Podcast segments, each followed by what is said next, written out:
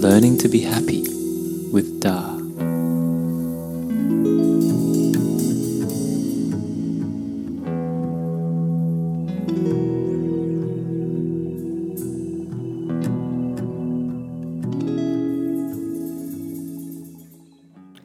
Hello, and welcome back. It's episode three. And in our first episode, we looked at what we want and why we want it, and came to the conclusion that all we really want is to feel good, and what we really fear is feeling bad. And everything we want careers, jobs, possessions is due to the confidence we have. Those experiences will give us some kind of pleasant feeling. And how powerful it is to remember the feeling that we really want. So, asking ourselves, what feeling is it here that I'm really looking for? What feeling do I want to experience more of? Because that puts us in the position of asking, will this really make me feel that way? How long will that feeling last?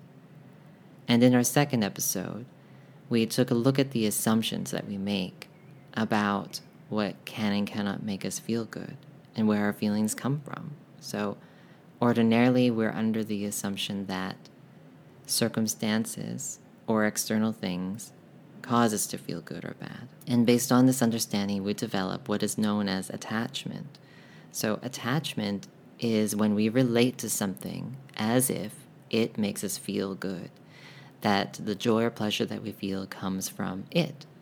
And so we become attached to it, meaning that we fear losing what we have, and we fear not getting what we want because we believe we need it to feel good. So, attachment is essentially a way of relating to the world around us. And yes, different people are attached to different things, but the mechanism's exactly the same. It's that confidence I spoke of in the first and second episode the confidence that something makes you feel good, that it will make you feel good. And this is where the craving for it comes from to have it or experience it. So we want to look at the things we often feel attached to, the things that we already desire, and that many of us pursue with a certain amount of seriousness and confidence will give us satisfaction, and ask, how long will it feel good for? And how does it make us feel good or bad? So here we go. I want to offer you this definition of a true cause of happiness. So, if something really makes you happy, it should only make you feel good, never make you feel bad, and make you feel better the more you have of it. See, that's the definition of something truly good. So, now let's look at the things that we pursue in our life, like food. Some of us are quite attached to food. We think about our meals a lot, we plan a lot we want to ask Does eating always make you feel good? Does eating more and more make you feel better and better?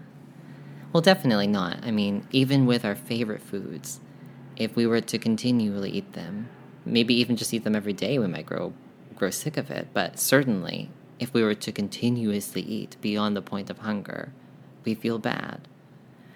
So, eating isn't something that can really make us happy. That's not to say it doesn't feel good, but that good feeling doesn't last, and we can't rely on eating to make us feel good all the time. So, we also want to look at things like money and possessions.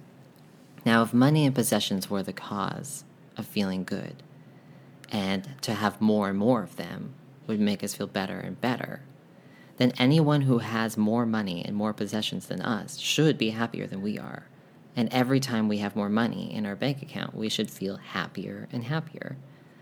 And of course, we know this isn't true. There are rich and famous people who are depressed, who commit suicide. We sometimes get excited getting our paycheck, but often, you know, we put money in the bank account to save it, and it's not like we're markedly happier in our day to day life, and our moment to moment experience, because that money's sitting there. So, possessions are equally troublesome. Sometimes having too many things becomes a source of stress. You need to worry about taking care of those things, moving those things, losing those things, breaking those things. when I said attachment means believing something makes you feel good, well, when you're attached to your possessions, there's always the seed of fear of losing them, of breaking them. So, from this point of view, there's never real satisfaction. There's always concern when it comes to money and possessions on some level. And we also want to look at relationships and ask Are there any relationships in my life which have only ever made me feel good and which make me feel better and better the more time I spend with this person? Even like our best relationships uh, are often a source of doubt and concern and insecurity and frustration and trigger all sorts of negativity in us at times. So, certainly, relationships aren't a cause of happiness. And we want to remember, especially if we're single and we're desiring to be with a partner, to have a partner, to get married, or have children. And we have this feeling that oh, getting married and having children will really make me happy. Well, you need to remember that there are hundreds of millions of people in the world who are married and have children who are not happy, who aren't very happy at all. They're everywhere. These people are all around us. So there's no reason to think that you're going to be an exception to this, that it will give you lasting happiness and satisfaction moment to moment, like day to day, when it hasn't done so for other people. So it's important to remember that we don't we can learn from other people's experiences. We don't need to get everything we want to realize whether or not it's going to make us happy. We can look at the experience of other people. So, what is something that is always going to feel good, never make us feel bad, and make us feel better the more we have of it? Well, I can offer four things appreciation, gratitude, love, and compassion. These are not things that we possess, and they're not things we experience with our senses. They're not things that we hear or see or touch at all. Rather, they are perspectives or attitudes we have towards experience. So, when you appreciate something, you're viewing it in a way in which you concentrate on its positive qualities. You, you find beauty in it, you find interest in it, you find something to be curious, valuable, fascinating. When you have gratitude for something, you're recognizing its value to you. You're recognizing either its practical or emotional value to you. And this recognition makes you feel good. So, love and compassion are similar. Um, I like to define love as the happiness you feel at the thought of someone else's happiness. So, in this way, it doesn't depend on whether the people that you love are actually happy. You know, when they're unhappy, you don't have to be unhappy. It's just the thought of their happiness that makes you feel good. That's love. And that's something that will only feel good and never feel bad. And the more love that you have for others, the happier you are. So these are things we want to rely on. We want to analyze, reflect very carefully on everything I've just said about all these things that we pursue with confidence are going to make us feel good. But how? You know, making use of that question from the second episode. How? How is that going to make us feel good? What is the scientific mechanism between those experiences and our day to day satisfaction? Well, there's no physical relationship, right? Because there's no feeling molecules entering our body. The relationship is only in the story that we tell ourselves. When we tell ourselves the story that we're getting what we wanted, we feel good. When the story of our life is, I'm not getting what I want, we feel bad. But even this is just based on the assumption that getting what you want is a reason to feel good, and not getting what you want is a reason to feel bad. And that's something we've learned. That's something that we've been taught. That not getting what you want is a reason to feel bad. You know, you never have to explain it to someone. When you say, Oh, I didn't get the job, people go, I'm sorry. You know, the fact that that's how people act is evidence that everyone agrees not getting what you want is a reason to feel bad. Because when you don't get what you want, people say sorry. But this is something that we need to challenge. Maybe I don't need to get what I want in order to be happy. And this is what we're here to learn about. and which a lot of this podcast is going to be about. It's, a training in the confidence that we don't need any special reason to feel good, that we can feel good through correct imagination. So, in other episodes, we're going to use some mindfulness and meditation techniques to cultivate these positive feelings, to rediscover them through using our mind differently.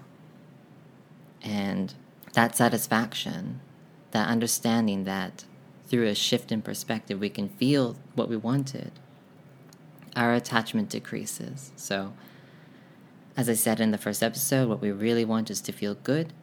We want to identify specifically the emotion that we want to experience more of.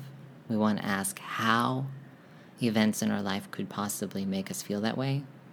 And hopefully, with some practice, you know, we'll understand that we can feel those things anytime we want by thinking in a certain way.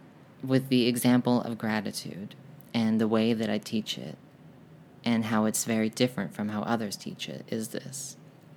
When you're encouraged, for example, to keep a gratitude journal, often you're writing, Oh, I'm thankful for my home, or my clothes, or my friends. And as you write this, you're still caught in that perspective that those things are making you feel good. And even now, when you're sitting on the couch by yourself, this good feeling that you have is coming from those things. But how? You know, ask that question. How you're sitting on the couch by yourself right now. There's nothing happening to you. The walls around you are not doing anything to you. you know, your friends aren't there. The things that you feel good about aren't really present or aren't doing anything to you. So, where is this good feeling coming from?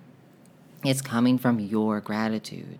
You see, that pleasant feeling you're experiencing when you keep a gratitude journal is not from the things you're grateful for, it's from your gratitude for them. You are the source of the pleasant feeling, and you are projecting it on them. So it's a very subtle but important distinction that we need to realize in, ex- in our own experience, you know. The feeling must be coming from your mind because nothing's happening to you. The only thing that's happening is a change of thinking. You're sitting there, and thoughts come, and with them, other feelings come. When grateful thoughts come, pleasant feelings come. So it's the thoughts that bring these feelings. It's not the things themselves, because they're not even there. You're sitting by yourself. Your friends aren't around. So these pleasant feelings are coming from your thoughts. You are the source of them. As we understand it, as best we can, it shifts our intentions from pursuing food and money and possessions and relationships and careers. Not that we can't still do those things, but our attitude is different. We don't necessarily believe it will make us feel good. We understand that it's appreciation that makes us feel good. If you get what you wanted but have no appreciation for it in the present, it cannot make you feel good.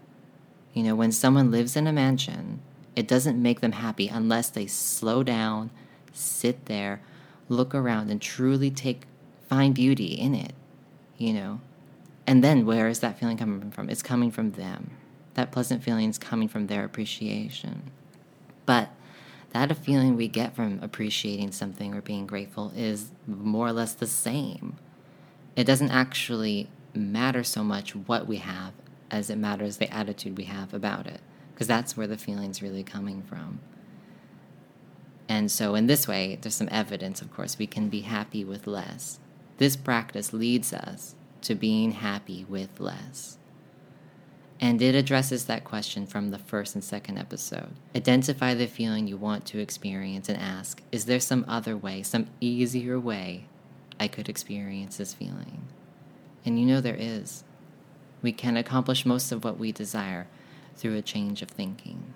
And the more passion that you have for this, and this passion comes from your desire to be happy. Remember, everything you do and desire, you do because you care for yourself, because you want to feel good and you want to avoid feeling bad. This is the whole motivation for almost everything we do. And when you see that learning to appreciate the world, your life, yourself, other people, that this change of thinking is what will give you this pleasant feeling, this satisfaction, then you do. You feel a passion for it and you feel determined to be more positive, to change your way of thinking. All of this depends on understanding the limitations of physical things to make you feel good. How do we accomplish that? Through the question, how? How do external things make me feel good or bad? I give them that power. It follows my expectations. If I believe something is going to make me feel good, I'll probably feel good when it happens. If I believe something will make me feel bad, I'll probably feel bad when it happens. but this is the takeaway point. Try to rely on appreciation and gratitude. Don't take material things so seriously. Remember that their capacity to make you happy is very limited, but your, the capacity for love and appreciation to make you happy is limitless. And this is what we need to train in. And I hope you can manage a little bit of that. Um, we're going to talk a lot more about it in the future. And I'll catch you next time.